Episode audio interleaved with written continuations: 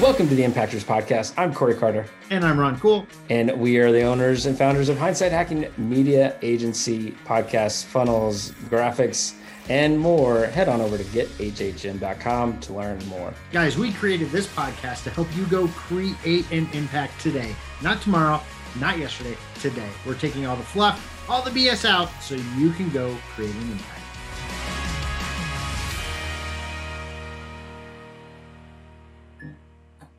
And today's topic is All right, again, Expert Secrets Week. We are now on Expert Secret number seven, the Epiphany Bridge. That's right, Ron. This is funnest thing because I'm a horrible storyteller. And so like this is the first time that I really started paying attention to how I talked in regards to the stories that I told and so it was, it was, the first time I really understood it. I understood what I needed to do. And it's a starting point of this when people buy, they either buy two ways, right? They buy logically or emotionally. And most of the time, there's a little of each in both that, right? Right. And so I love your explanation of the Epiphany Bridge. So tell the audience what is the Epiphany Bridge?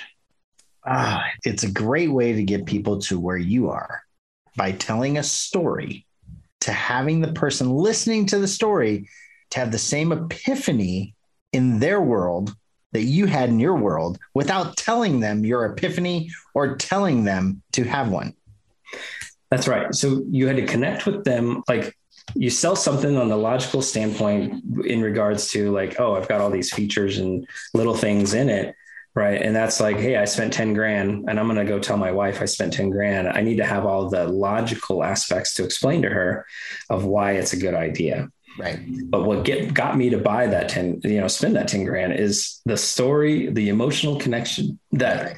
that went through it, that put me in the shoes of said storyteller.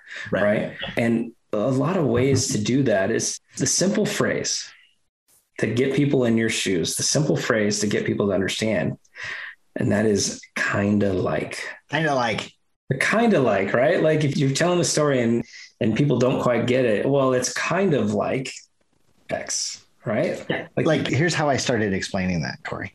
Okay. Right. If you have a Hershey's bar and a jar of peanut butter, and you dip the Hershey's bar into the jar of peanut butter, it's kind of like a Reese's, but it's not but it's kind of like, but you now visually see a Reese's peanut butter cup in your head. Right. And yeah. it makes you want one because I want one now.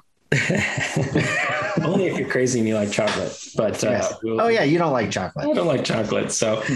you're taking people from what they understand. You say it's kind of like right, like people understand the Reese's, but you want to get the chocolate bar and peanut butter. So it's kind of like to the new concept, right? Right. Right. I'm going to totally go off script and subject altogether. Uh oh altogether because because this is funny. Did you watch football last night? No. Okay. Well, there was a, a Tom Brady commercial. Okay. And it was modeled after a cologne. Okay.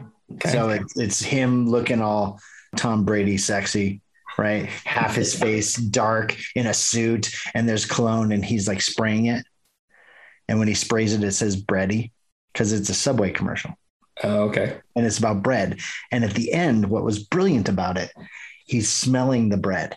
He's just smelling it and goes, I can smell it. I can almost taste it. And then there's another voice, the lady from Subway, that goes, But you don't eat bread. And that's how the commercial ends, right? so it was kind of like this cologne commercial, but it was hilarious because we know Tom Brady doesn't eat bread, right? Yeah. But he was selling a bread commercial for Subway. Oh, that's funny. Yeah, some commercials really get you on those. Sorry, sorry, I had I had to totally go off script. It is. It's the epiphany. Someone had an epiphany, like, oh, I could still enjoy Subway if I don't like bread. I can still enjoy the smells if I don't like the bread. That's kind of what I got from yep. your side of that. right? Yeah, exactly. Uh, so anyway, that it's so funny. Like the best sales folks are the best storytellers. Right. Right. And, right. and that's just but I guarantee they're using some kind of epiphany bridge because easier sell is when you basically tell a story and somebody pictures themselves in that story. Right.